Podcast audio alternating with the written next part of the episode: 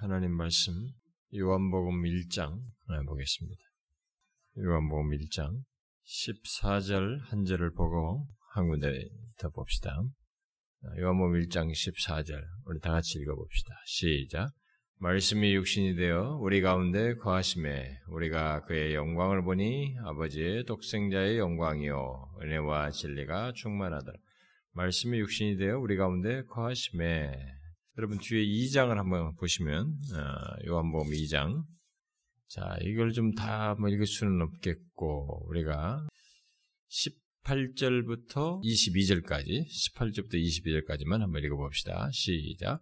이에 유다인들이 대답하여 예수께 말하기를 네가 이런 일을 행하니 무슨 표적을 우리에게 보이겠느냐 예수께서 대답하여 이르시되 너희가 이 성전을 헐라 내가 사흘 동안에 일으키리라 유대인들이 이르되 이 성전은 46년 동안의 지역건을 네가 3일 동안에 일으키겠느냐 하더라 그러나 예수는 성전된 자기 육체를 가리켜 말씀하신 것이라 죽은 자 가운데서 살아나신 후에야 제자들이 이 말씀하신 것을 기억하고 성경과 예수께서 하신 말씀을 믿었더라. 어, 우리가 이 오전 시간, 아니, 이 수요일 시간에 계속 살피고 있는 이 말씀은 우리가 연속적으로 시리즈로 하는 것이 주일날 오전에는 뭐 하나님 신론에 대해서 하나님 많은 지식에 대해서 하고 이 수요일날은 지금 우리가 성경을 전체를 예, 복음의 시각에서 개관을 하고 있는데 어떤 사람들은 이 제가 듣기로 그래요. 어떤 사람들은 이 내용을 들음으로써 성경을 이렇게 보게 되는 성경의 이 놀라운 진리가 관통하고 있다는 것을 알게 된 것을 굉장히 경이롭게 여기는 사람이 있는 것 같고 어떤 사람은 아직도 이게 이제 대충 설명은 드리지만 무슨 말인지 그때그때마다 얘기는 하지만은 이 제가 지금 성경이 창세기부터 계시록까지 성경을 전체를 관통하고 있는 아주 중요한 진리, 그리고 이것을 알므로써 성경을 어디를 읽어도 이해하는 데 가장 중요한 어, 일종의 관점이 된다고 하는 것을 어, 말을 하기 위해서 복음의 시각에서 성경 전체를 관통하는 것을 얘기를 하는데 어떤 사람은 잘 못 쫓아오는 것 같아요. 응? 못 쫓아오는데 이걸 이해 못하면 여러분 큰 손해입니다. 조금 어, 어려울 수도 있어요. 왜냐하면 우리는 워낙 성경을 이렇게 윤리적으로 듣는 데 익숙해 있거든요. 성경을 가지고 있는 성경 자체에 어떠한 굳이 말하면 신학이라고 그럴까요? 성경 안에 있는 신학이 있단 말이에요. 성경 안에 흐르고 있는 놀라운 이 계시의 메시지가. 계시의 그, 그 점진적인 계시의 내용이 있단 말이에요. 우리 이해를 요하는 하나님께서 이게 역사를 거쳐서 아브라함 시대 예수님에 대한 이 모든 것을 다 말해주지 않고 아브라함 시대는 그 후손을 통해서 있을 것 정도로 얘기하고 이렇게 후손을 얘기했는데 그 다음에는 좀 더 더 상세하게, 좀 더 상세하게 이렇게 해서 점진적으로 이 구원 계시를 발전해서 이게 다 이게 역사로서 얘기를 했기 때문에 어, 이 점진적으로 계속되어서 어, 우리에게 계시된 이 내용을 이해를 하면 이제 창세기부터 계시록까지 성경 읽을 때 무엇이 가장 중요한지를 아니까 이해하는데 굉장히 큰 도움이 됩니다. 성경을. 그리고 그렇게 알아야만이 성경을 바르게 해석하는 것이 돼요. 바르게 알고. 물론 제가 여러분들이 구, 금요일 날에 성경을 한 장씩 한 장씩 이렇게 쭉 창세기부터 좀 설명해서 그것도 이제 성경 한 권 안에서 창세기 한 권 안에서 이제 흐름이 무엇이고 내용이 무엇인지를 설명하고 그것을 성경을 이해하는 관점을 여러분들에게 이게 열어주님으로써 그것도 좀 유익을 얻겠지만 그렇게 이제 좀 더 좁혀서 어? 좀 숲을 좀 상세히 보는 것, 음? 뭐 상세히 정도까지 제가 보는, 보는 것에 비하면 상세히는 아니지만 어느 정도 숲을 이렇게 보는 것도 있어야 되지만 이렇게 성경 전체를 이렇게 멀리서 이렇게 다 보는 숲 안에 나무들을 밟고 이게 숲 전체를 이렇게 보는 거죠. 그래서 숲 전체를 보는 이런 작업이 있어야 되는데 그것을 만약 이제 성경 공부를 하면 뭐 어떻게 시중에 나와 있는 뭐, 뭐 어, 성경이 읽히네 무슨 뭐 성경이 무슨 내용이네 뭐 이렇게 하면서 성경 자체를 개관을 하는 그런 책들이 시중에 나와 있어요. 네, 그런 거 보면 아, 창세기는 이런 내용이고 성경은 뭐 이렇게 하면서 성경에 말한 스토리 내용을 이렇게 개관해 주는 거예요. 네, 그런 것은 뭐 창세기가 뭘 말하고 출애굽기가 뭘 말, 이런 정도의 지식은 사실 그렇게 뭐 조금은 필요해요. 어, 그 정도 아는 것도 중요할 수 있습니다. 근데 그것은 그렇게 중요하지 않아요. 오히려 이것이 더 중요한 것입니다. 성경 전체를 관통하고 있는 성경을 이해하는 중요한 이해의 키가 되는 이런 내용을 아는 것이 중요해요. 그런 것 안에서 이것 안에서 아, 이 관점에서 창세기에 나오는 이 사건이 뭐 어떻게 아브라함이 왜 그다음에 뒤에서 그다음에 계속해서 왜 이런 언약을 말씀하시고 그다음에 이것이 어떻게 성취되며 이렇게 아주 점진적으로 마지막에 왜 새 하늘과 새 땅을 얘기하시는지 거기까지 쭉 이렇게 관통해서 이해해야 하는 것이죠. 그렇기 때문에 뭐 오늘이 제가 36번째 시간입니다만은 앞으로 한번 모르겠어요. 대여섯 번 하면은 마무리할 수 있을는지 그렇게 되면 이제 전체를 다 끝내게 됩니다만은 벌써 창세기부터 해가지고 여기까지 왔으니까요. 이제 마무리를 하겠습니다만은 지금 우리가 이 끝부분에 와서 하는 이런 내용들, 이 내용이 이제 결국 구약에서부터 쭉 말해왔던 복음의 시각으로 성경이 말해왔던 것의 실체에 대한 내용이죠. 복음의 실체는 중심은 바로 예수 그리스도인데 그 실체를 얘기를 하는 것입니다. 자, 앞서서 특별히 지난 두 시간 동안에 앞서 두 시간 동안에 한 것과 오늘 내용이 이게 하늘 묶음으로 연결되니까 좀 정리를 할 필요가 있습니다.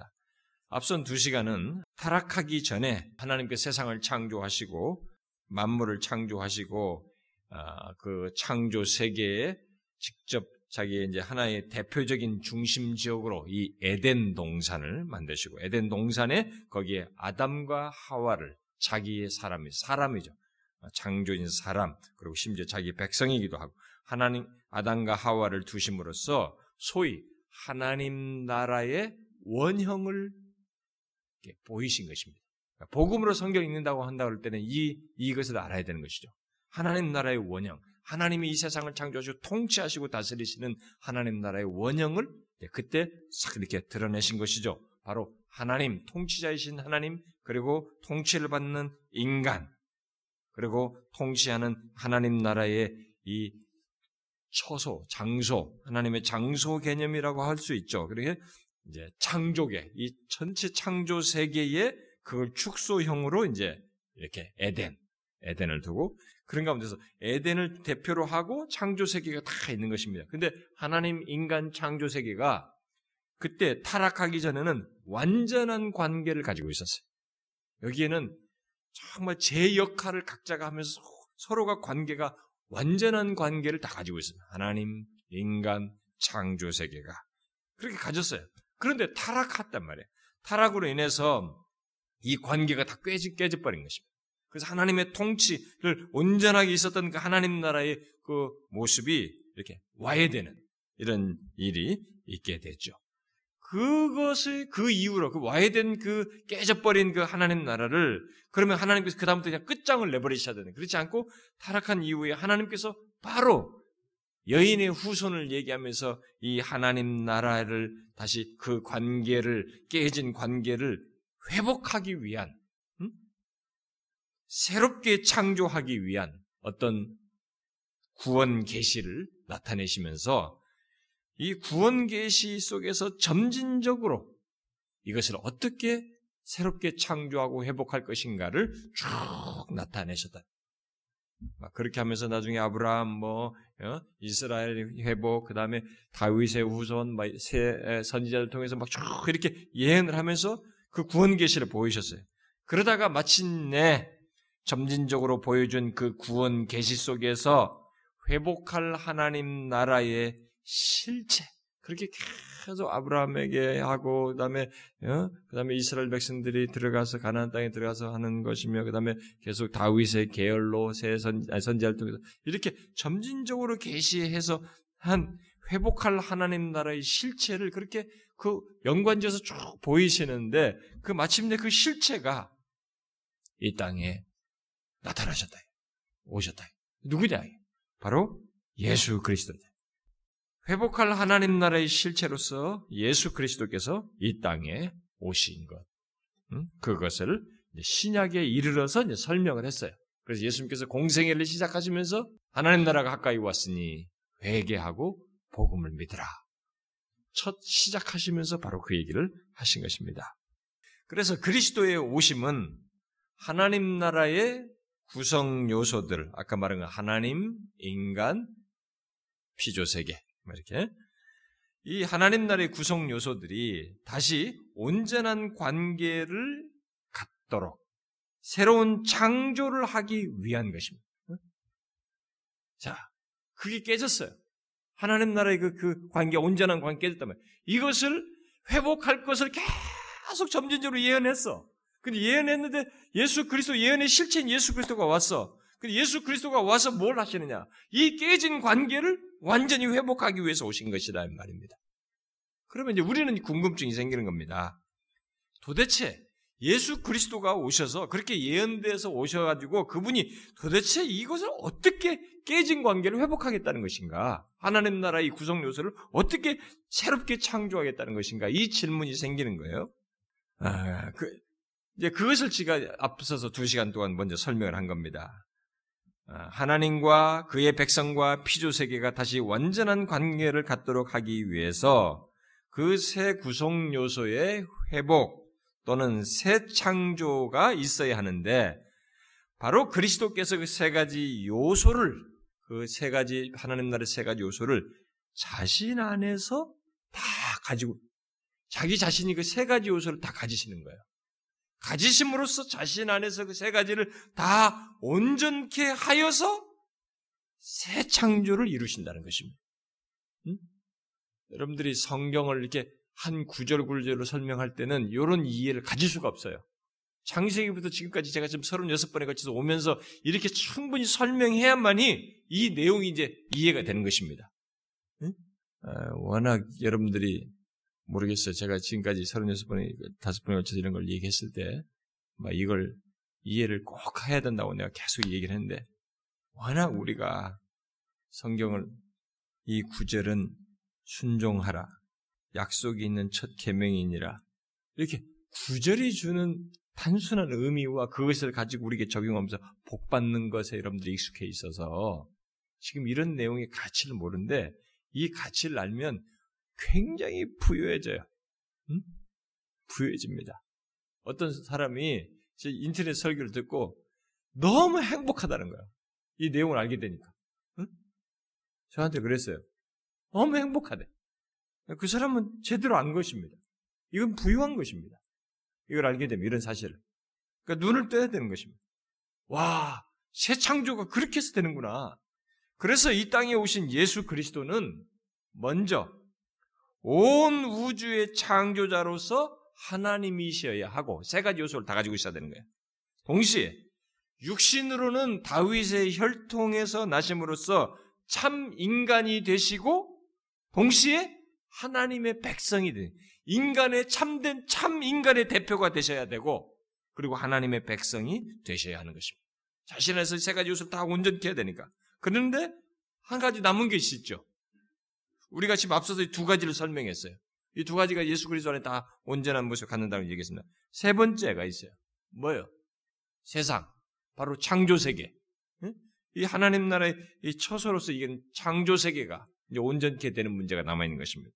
자, 성경은 이 세상 또는 창조 세계를 하나님 나라와 관련해서 이제 어떤 식으로 설명을 그동안 쭉 성경의 기록상에서 했느냐면 세상, 하나님께서 통치하시는 세상, 이 피조 세계를 자신이 다스리는 영역이니 이게 하나님 나라죠. 하나님 통치가 있는 곳이니까 하나님 그것이 하나님 나라라고 한단 말이에요. 그 하나님 나라와 관련해서 이 창조 세계 또는 세상을 어떤 식으로 쭉 창세기부터 말해왔냐면 최초의 사람 아담과 하와가 머문 에덴 동산으로 축소해서 얘기를 한 거야. 하나님 나라의 예, 예, 창조 세계 축소판을 에덴 동산으로 얘기를 했어요. 응? 묘사를 했고 그 다음에 타락하고 나서는 아브라함의 후손들이 머무는 가난 땅으로 축소해서 이 얘기를 한 거죠. 하나님이 다스리는 세상, 피조 세계, 그것의 축소판으로 가난 땅으로 얘기를 했어요. 다윗 계를 말할 때는 예루살렘 성전으로 하나님이 다스리시는 통치하시는 세상, 피조 세계 대표로 얘기를 했어요. 그리고 선지자들은 그 세상을 창조 세계를 새 성전과 예루살렘으로 이렇게 묘사를 했어요. 예표하며 예언적으로 묘사를 했습니다. 자, 그러면 하나님 나라의 회복 또는 새 창조를 위해서 이제 남은 것, 그 세상 창조 세계의 회복이 이 창조 세계가 다시 새롭게 창조되는 것이 이제 남았는데, 음? 달리 말해서 그 세상을 창조 세계를 축소하여서 말하고 예표한 이 새 성전과 예루살렘이 회복되는 것, 재창조가 남은 것이 되는 거예요. 그렇죠? 이해하셔요? 잘 이해하셔야 됩니다. 무슨 말인지 아시겠어요? 네? 아직도 모르는 것 같아요. 지은 사람들은 뭐, 무슨 말인지 못 알아듣는 사람 있는 것 같아요. 자, 다시 제가 설명할게요. 하나님 나라의 최초의 창조 때부터 세 가지 구성 요소, 통치자이신 하나님, 그리고 통치를 받는 인간, 네, 그것을 그의 백성이라고도 말할 수 있어요. 그리고 통치하는 영역, 통치를 받는 그것을 모든 피조 세계 이렇게 얘기했어요. 세상 이게 이제 하나님 나라의 기본적인 원형의 구성 요소예요. 그런데 이게 타락함으로써 이게 다세 관계가 완전한 관계를 가지고 있었단 말이야. 타락하기 전에는. 근데 이 타락해서 깨졌어요. 응? 그렇게 깨졌는데 하나님이 그 다음에 이걸 회복하겠다는 거예요. 새롭게 창조하겠다는 것입니다. 그래서 여인의 후손을 얘기하면서 메시아를 얘기하세요. 그리스도를 얘기. 그래서 그걸 계속 예언을 예언을 하시더니만 실제로 예수 그리스도가 왔어요. 그러면 예수 그리스도 안에서 이 세계를 완전히 회복하겠다는 거예요. 재창조하겠다는 거예요. 도대체 어떻게 창조하느냐? 우리가 그게 비밀이란 말이에요. 우리로서는 그게 어떻게 이루어지느냐. 그러니까 이스라엘 사람들은 이걸 이해를 못한 거예요. 유대인들은. 그래가지고 언젠가 하나님이 메시아가 와가지고 그냥 확 끝장을 내버리는 결정적으로 끝내는 최후의 사건만 자꾸 생각하는 거예요. 근데 이 신약에 이 예수님이 직접 오시면서 천국이 가까웠다. 하나님 나라 가까이 왔다. 이렇게 말하면서 그 예표된 이미 예언된 하나님 나라가 자기와 함께 오신, 오시는 것으로 이 얘기를 했단 말이에요. 그러면 이게 예수 그리스도 안에 세 가지가 다시 회복돼서 완전한 관계를 갖는다는 것입니다. 이게 어떻게 되느냐?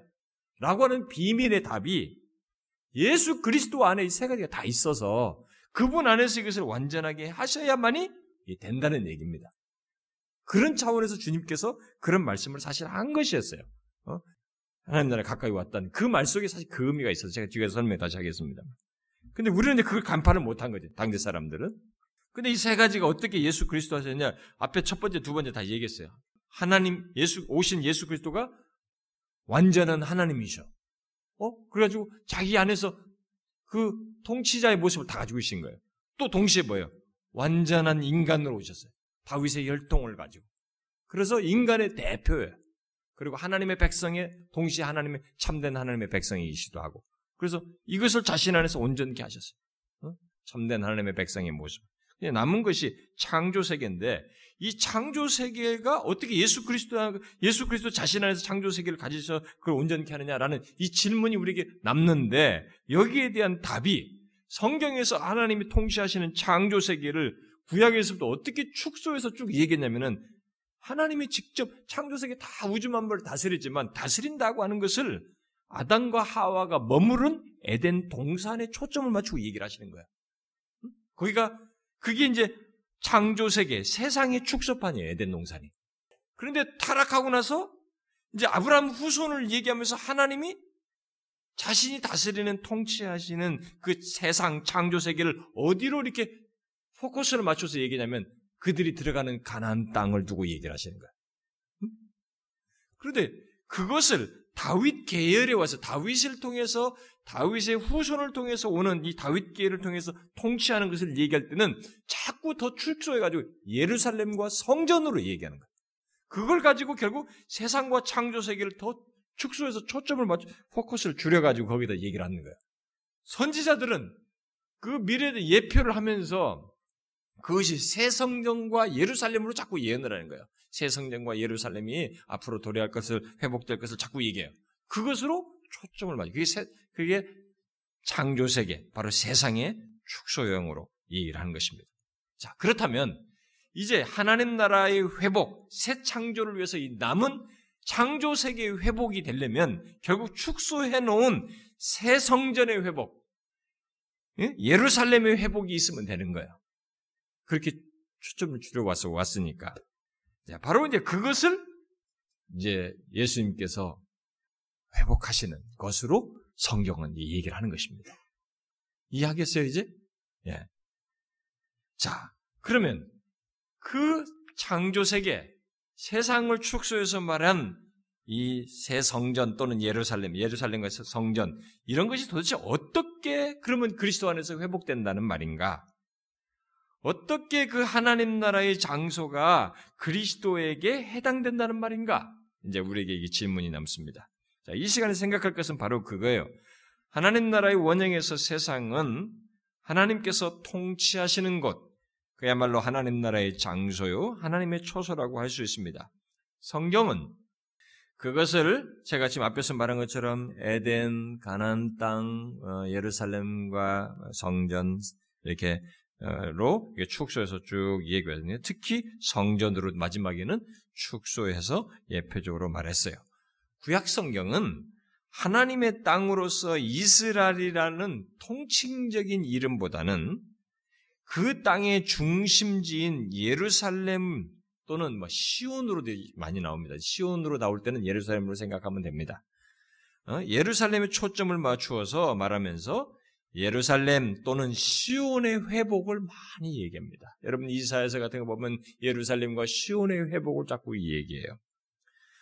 그리고 그 회복에는 남은 자들도 해당되지만 이방인들도 돌아와서 그, 거기에 돌아올 것을 얘기를 해요. 자, 이런 것들이 다 지금 예, 예언하는 것입니다. 그래서 아, 이 세상의 회복은 시온의 회복, 예루살렘의 회복으로 말하고 있구나라고 여러분들이 이제 예언서를 보면 이해하면 되는 것입니다.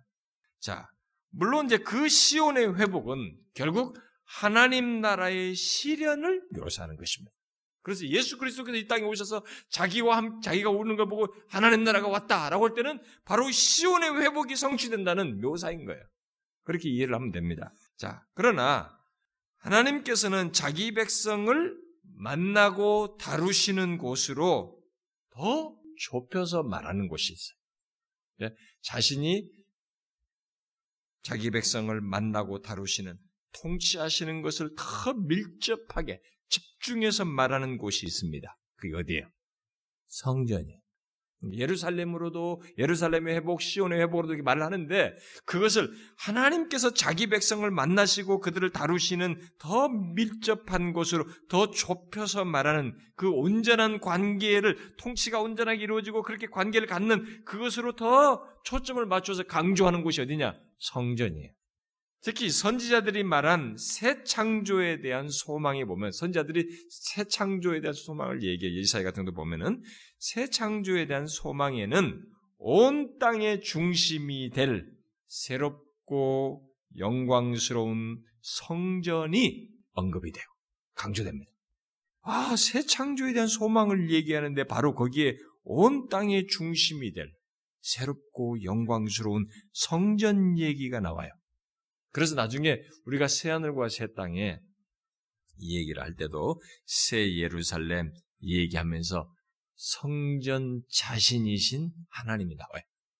네, 그렇게 쭉 연결되니 나중에 지금 제가 너무 앞서서 가는 건데 뭐 몇 시간 뒤에쯤 끝부분에 좀 가서 다시 그걸 얘기하겠습니다. 그래서 구약에서 성전은 일단 구약에서 성전은 하나님과 그의 백성이 만나는 곳이요 화해와 회복이 일어나는 곳이에요. 인간이 깨졌던 것이 가장 그것을 회복되는 것을 만나시고 회복되는 것을 가장 잘 보여주는 것이 뭐냐? 구약에서 성전이에요. 그 무엇보다도 하나님께서 자기 백성들 가운데 임재하심을 임재해서 자기 백성들과 함께 거하시는 것을 나타내는 곳이 바로 성전입니다. 이렇게 성전은 구약에서 하나님과 사람과의 관계를 유지하기 위해서 설정된 대표적인 장소예요. 그러므로 성전은 하나님 나라의 필요 불가결한 것이면서 동시에 하나님 나라 자체와 동일시될 수 있는 모형이에요. 예표예요. 자, 그렇다면 우리는 하나님 나라의 초소로서 축소해서 예표된 성전이 어떻게 그러면 예수 그리스도와 연관되고 그분 안에서 회복되고 새롭게 창조된다는 것인가? 이게 이제 뒤이은 질문이 되겠습니다. 자, 그런데 여러분 신약에서 성전을 어떻게 말하고 있어요? 지금 제가 이 질문을 신약으로 연결시켜서 생각해 보세요. 자, 이게 얼마나 기묘하게 그 예언이 이렇게 기묘하게 연결되는지를 보게 되는 것입니다. 신약에서 성전을 어떻게 말하고 있습니까? 음? 신약에서는 성전을 예루살렘 성전을 보고 이렇게 말했어요? 그걸 보고서 지금 이전에 만들어졌던 뭐 이 사람들이 말한 것처럼 여기 아까 읽은 것처럼 야 이게 몇십 년 거친 건 네가 어떻게 이 성전을 두고 신약에서는 성전이라고 말했어요? 신약은 예수님과 함께 새로운 성전 얘기를 꺼내요. 새로운 성전이 존재하게 되었다고 말합니다. 그러면 그 새로운 성전이 도대체 누구를 얘기하는 무엇이어야 말하는데 무엇이어야 이렇게 무엇이냐고 물어야 되는데 실제적인 답은 누구로 해당돼요. 그렇죠? 누구가 됩니까? 바로 예수 그리스도 자신이 됩니다. 바로 그것을 오늘 우리가 읽은 요한복음 1장 14절이 먼저 말해주는 것입니다. 말씀이 육신이 되어 바로 하나님이죠. 어? 하나님이 육신이 되어 로고스가 육신이 되어서 우리 가운데 거하심에 여기 우리 가운데 거하심에 헬라 성 헬라 말을 직역하면 우리 가운데 장막을 치심에 이거예요. 어? 문자적으로 보면 우리 가운데 장막을 치심에 무슨 말입니까? 사도 요한은 예수님께서 이스라엘 광야 생활 때의 장막, 그 성막과 닮았다고 말하고 있는 것입니다. 응? 자, 그러니까 예수 그리스도의 오심은 말씀이 우리 가운데 거하려고 인간 육체의 장막 안에 들어오신 것으로 말하고 있는 것입니다. 그러니까 예수님께서 성전을 깨끗게 하신 그 뒤에 이제 이장 사건에서도 거기서 이 얘기할 때 논, 유대인과 논쟁할 때도 이제 거기서 더 명확하게 이제 밝히십니다. 너희가 이 성전을 헐라 내가 사흘 만에 일으키리라 라고 하심으로써 자신이 바로 새 성전이라고 하는 것을 여기서 언급을 해요. 제자들도 그 당시에는 이해를 못했습니다. 그러고 나서 그 21절에 요한이 그대로 덧붙이죠. 뭐라고요? 예수는 성전된 자기 육체를 가리켜 말씀하신 것이라. 와, 놀랍게 이게 여기서 연결됩니다. 지금까지 말한 걸 여러분 다 따라오셨죠? 창조 세계, 세상을 축소해서 이렇게 이렇게 쭉쭉쭉 줄여서 좁혀서 어디로 초점이 왔냐? 성전으로 했어요. 왜? 원래 창조세계 최초의 타락하기 전에 창조세계는 모든 영역이 하나님과 온전한 관계를 하나님의 통치가 온전하게 이루어졌어요. 모든 만물도 하나님의 통치 아래서 전혀 굴절됨이 없이 다 있었어요. 하나님과 이 교통이 다 있었단 말이에요. 그 하나님의 통치 아래서 자 순종하면서 완전한 관계를 가지고 있었어요. 근데 이게 깨졌단 말이에요. 죄로 인해서. 근데 그것을 하나님의 백성이 머무는 땅, 이 세상에서의 가나안으로 축소해서, 그리고 그것을 예루살렘으로 축소해서, 더 그것을 더 잘 보이는 성전으로 축소했어요. 하나님께서 그들을 만나시고 교제하는 곳으로. 그 통치가 완전히 이루어진 곳으로 축소해서 보여줬단 말이에요. 이것이 그렇게 보여준 것을 실제로 이제 완전히 회복하는 걸 어디서 보여주냐? 예수 그리스도. 바로 예수 그리스도가 성전이시라. 예수님이 참 성전이시라는 것입니다. 이렇게 하여서 하나님 나라의 처소 또는 장소로 표현된 구약의 에덴 동산, 가나안 땅, 예루살렘 성 또는 시온 성 또는 성전이 모두 예수 그리스도 안에서 성취되는 것을 말해주고 있습니다. 성취되고 있음을 말해주고. 그리고 그 예수 그리스도 안에서 새롭게 창조됐다는 창조된다는 사실을 밝혀주고 있는 것입니다. 결국 신약에서 하나님 나라의 장소가 바로 신약에서의 하나님 나라의 이 처소로 말한, 말한 것이 결국 이 피조세계 이런 것이 결국 어디로 좁혀져요? 예수 그리스도 자신에게로 좁혀져 버렸어요. 놀랍죠? 왜 이 성경의 구원 계시를 이렇게 얘기하면서 새 창조가 우리는 그냥 단순하게 생각합니다. 아, 예수님이 와서 확 능력으로 해가지고 세상을 막 다 아주 새롭게 하시고, 새 하늘과 새 땅이 그런 거 다 만들었다. 그게요, 이 과정, 예언을 성취하는 이 과정, 구약에서부터 다 예표적으로 말했던 가나안 땅, 예루살렘 성, 뭐 시온 성 이렇게 성전으로 말하던 예표된 것을 실현하여서 완전케 하시는 당사자이신 예수 그리스도가 없이는 있을 수가 없는 얘기예요. 죄로 인해서 파괴된 이 하나님 나라의 이 실체, 그리고 이 세상을 온전케 하기 위해서 바로 이 세 가지 요소를 하나님이 다 가지시고 이 땅에 오신 육신에 오신 그분 가지시고 그것을 죄로 인해서 어그러진 것들을 다 자기 안에서 다 처리하시며 감당케 하시고 온전케 하시는 일이 있어야만이 그 다음 얘기가 가능한 것이에요. 하나님이 죄를 대충 처리하지 않고 어 대충 이렇게 너희들 좋은 땅으로 가게 할 것이야 회복하게 할 것이야 능력으로 아니에요. 여기에 분명히 하나님 능력이 사용되지만 죄를 죄로 인해서 깨어진 이런 것들을 직접 처리하시면서 온전케 하시는 이것이 있어야만이 가능한 것이에요. 그런데 그것을 예수 그리스도께서 이 세 가지 요소를 다 가지고 온전케 거예요. 일으키리라. 내가 3일 만에 일으킬 것이다. 죽었다가 살아나심으로써 일으킬 것을 얘기하는 것입니다. 바로 예수 그리스도께서 죽으셨다가 3일 만에 부활하심으로써 하나님 나라의 장소를 이 피조 세계를 축소된 그것을 장소를 새로이 창조하시는 것을 말하고 있는 것입니다. 여기서 우리가 주목할 사실은 구약 성경을 통해서 약속한 모든 것들이 그리스도 안에서 특히 그의 부활을 통해서 성취된다는 사실입니다.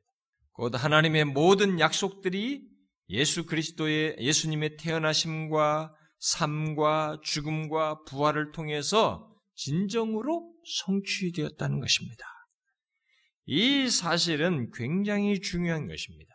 왜냐하면 구약의 약속들은 결국 구약의 모든 약속들은 결국 만물의 새 창조, 어? 그냥 우리가 개인적으로 너희가 이렇게 하면 무슨 복 받을 것이다. 이런 개인적인 약속 정도의 가치가 아니고 그런 것들은 다 이런 약속에 부차적으로 뒤따라오는 것들이에요. 그러니까 구약의 그런 모든 점증적으로 계시하신 그 모든 약속들은 결국 만물의 새 창조.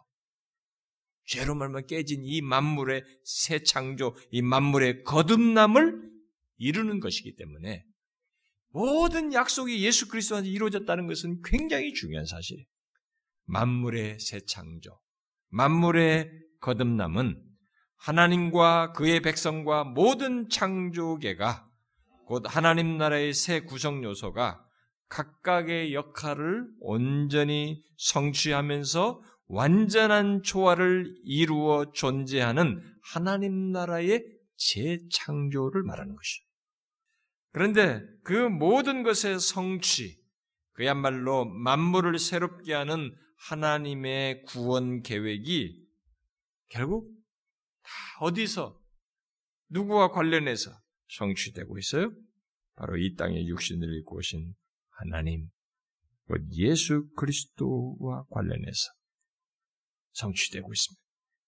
그 하나님의 구원 계획은 모두 그리스도에 의해서 또 그리스도의 사역을 통하여 또 그리스도 그분 안에서 하나님 나라의 회복이라고 하는 것을 말해주는 것입니다. 그래서 성 구약에서 말했던 하나님의 그 구원 계획은 다 예수 그리스도에 의해서 그분 안에서 하나님 나라를 회복하는 것 이것으로 언급을 하고 있고 이 내용을 담고 있었던 것입니다.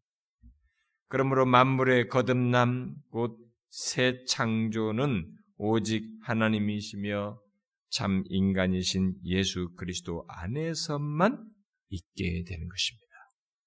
그러니까 그리스도 안에서 하나님과 인간과 창조계가 완전하게 함께 거하고 결국 예수 그리스도는 아, 참 하나님이시며 참 인간이고 참 창조계가 되시는 것이 예수 그리스도가.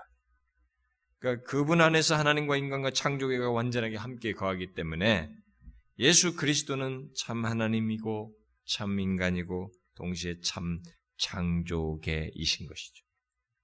이게 구약에서부터 다 모든 내용을 이 얘기를 하면서 하나님 나를 얘기든 언약을 얘기든 뭘 얘기든 이것이 다 얘기하면서 예수 그리스도를 다 끼고 초점을 맞추어서 그분 안에서 성취되는 이 놀라운 구원 계시의 초점에 핵심이에요.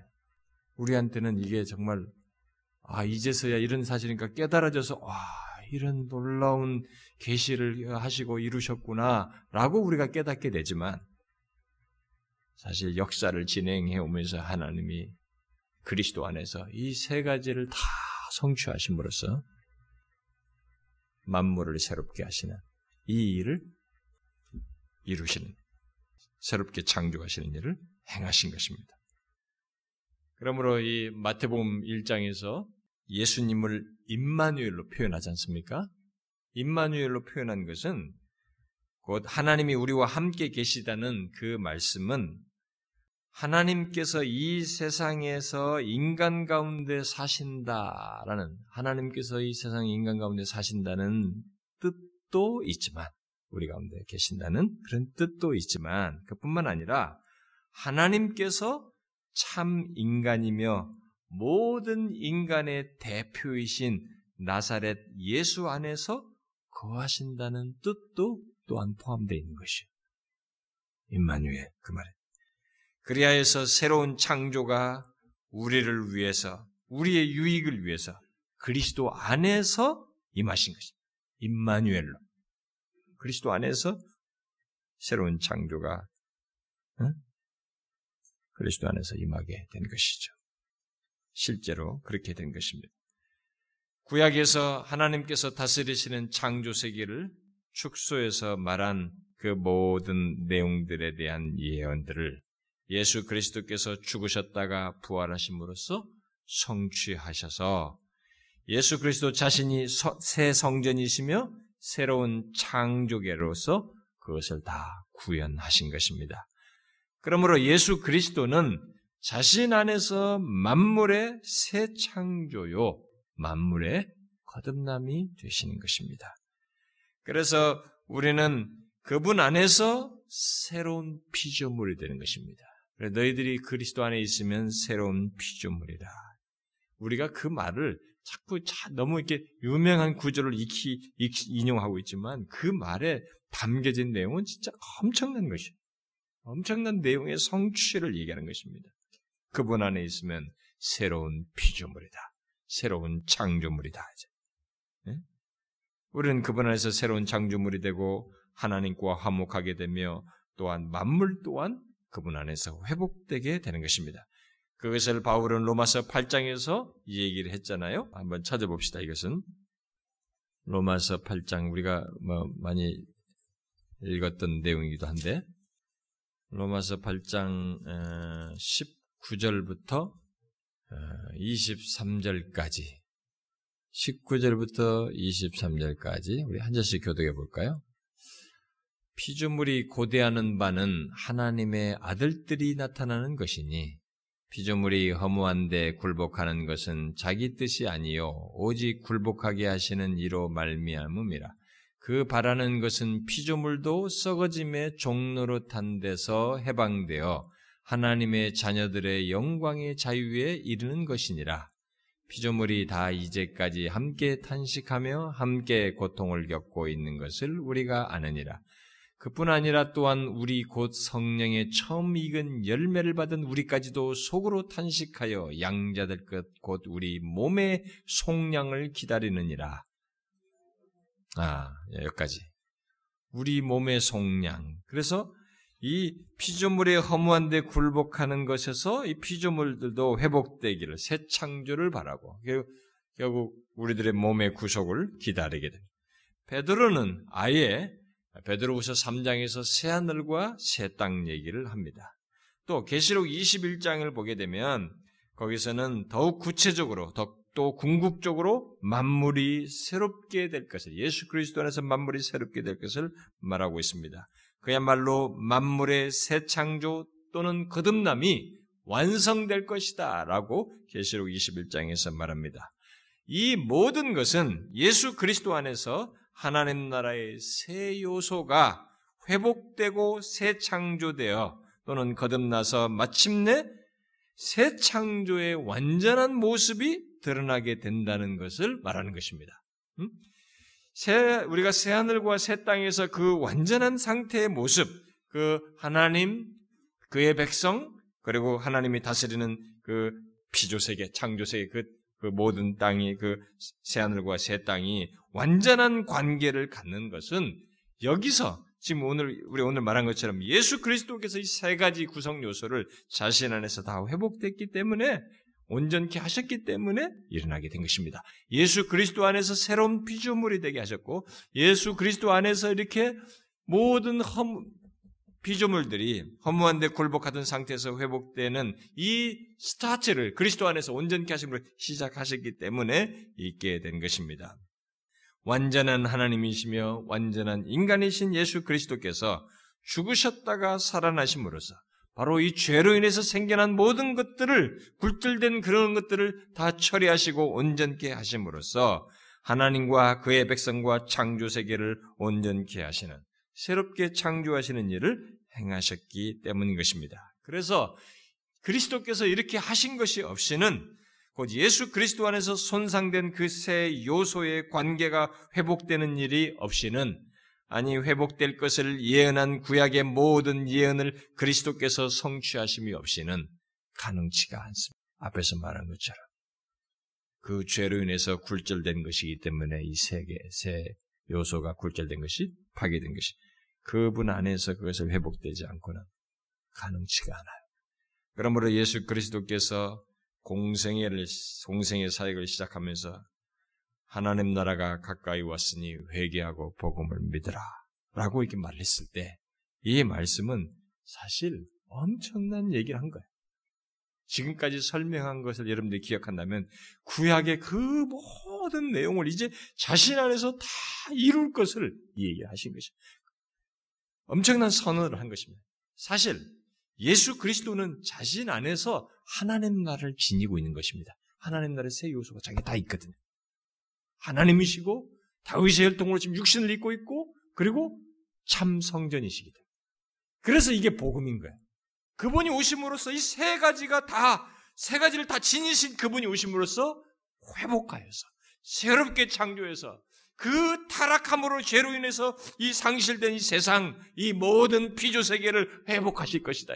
인간들을 구원하시고 자기 백성들을 두시고 그들을 온전하게 완전한 상태로 다시 회복하실 것을 자기가 오음으로써 이루신 것을 말했기 때문에 예수 그리스도는 자신 안에서 하나님 나라를 지니시고 오셔서 말씀하시 하나님 나라 이마에 가까이 왔다고 말한 이것은 진짜 복음인 것입니다.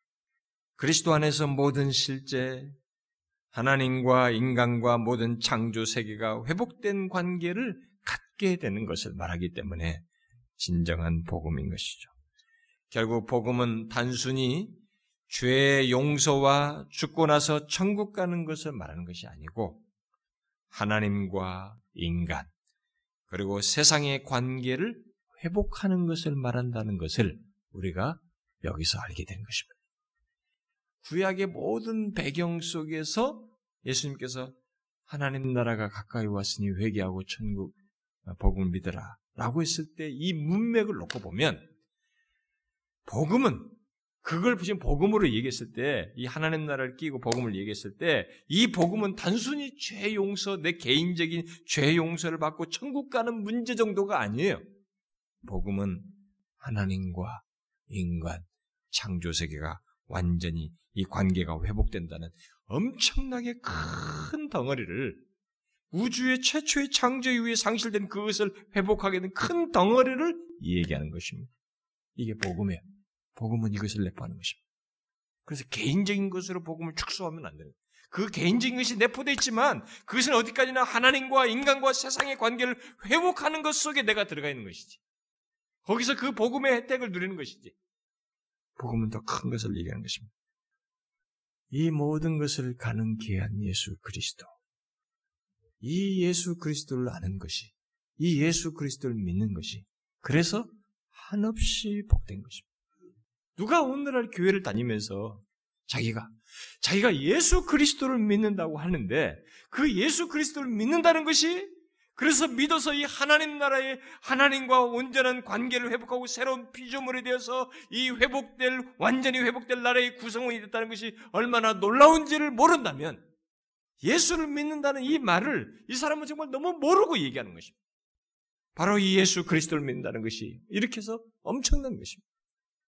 예수 그리스도 안에서 모든 예언이 성취되고 아니 예수 그리스도만이 하나님 나라가 예수 그리스도 안에 하나님 나라가 다 있다는 사실을 우리가 알게 될 때 바로 그 예수 그리스도를 믿게 된다는 것이 이 새 창조에 동참하게 되는 것이고 새 창조의 구성원이 된다는 것입니다.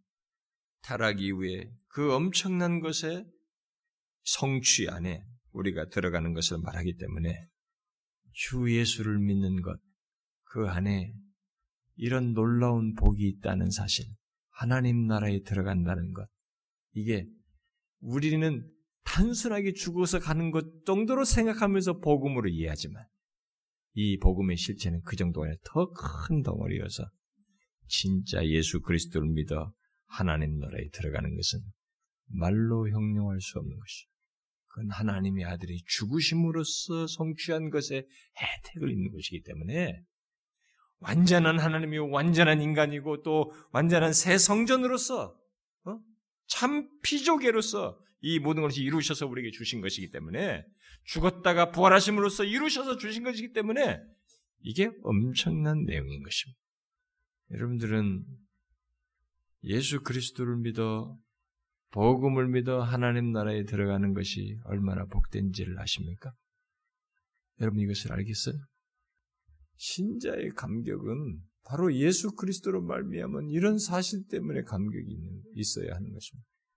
누가 나를 위해 줬다고 하는데 그 위해 주는 것의 정도가 도대체 어떤 것인지를 여러분들이 아셔야 됩니다. 우리를 위해서 이 일이 모든 이루어진 것인데 이 우리를 위해서 이루어진 것이 이게 지엽적인 문제가 아니라는 것입니다. 그래서 우리가 나중에 지금부터 이것을 조금씩 맛보게 됩니다만은 이것을 알게 됩니다만 새로운 피조물로서의 그 하나님과 관계 속에서 회복된 것을 누리게 됩니다만 이것의 완전한 실체가 이제 드러나게 되는 완전한 관계 회복되는 새 하늘과 새 땅이 이르게 될 때 그리스도로 말미암아 이 새롭게 창조된 회복된 하나님과 그 백성과 피조세계에 완전히 회복된 것의 이 혜택을 우리가 누리게 될 때 우리가 한 가지를 분명하게 인지하게 됩니다. 뭔지 아세요? 그리스도로 말미암아 완전한 하나님이요 완전한 인간이시고 참 창조계로서 자신 안에서 죄를 해결하며 완전히 새롭게 창조하신 그분으로 말미암은 혜택인 것을 우리가 절감하게 됩니다. 그리고 그것의 실체가 이 완전한 관계를 가진 것의 실체와 복이 얼마나 엄청난 것인지를 우리가 그때 확인하고 누리게 되겠죠. 예수 믿는 것에 복을 아십니까?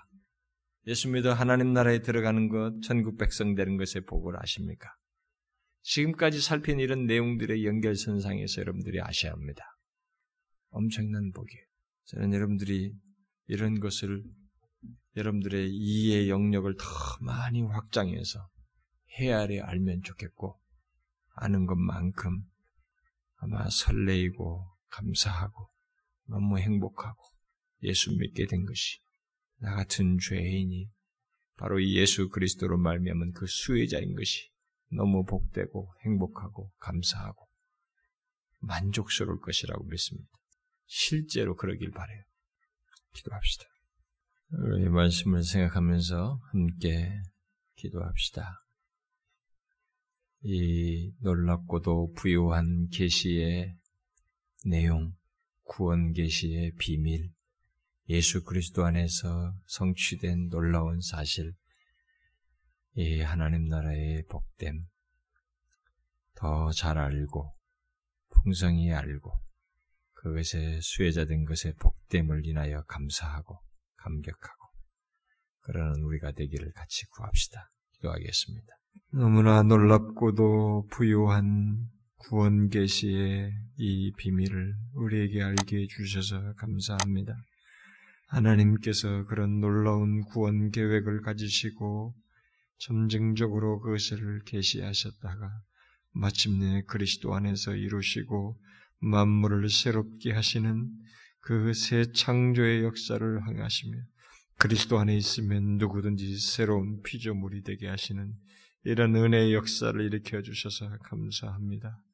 바로 거기에 우리를 불러주시고 정말 나 같은 죄인이라고 말할 수밖에 없는 우리들을 그리스도께서 복음을 믿고 그 하나님 나라에 들어가는 백성으로 삼아 주시니 감사합니다. 오 하나님이여 우리에게 이 이해의 이 한계를 주님 더 넓혀 주셔서 이 부유한 진리를 알므로 인해서 예수 그리스도를 생각할 때마다 그것이 우리에게 말할 수 없는 기쁨이 되고 주님께서 이루신 것이 우리에게 말할 수 없는 감격이 되고 하나님의 위로가 되고 힘이 되게 하여 주옵소서.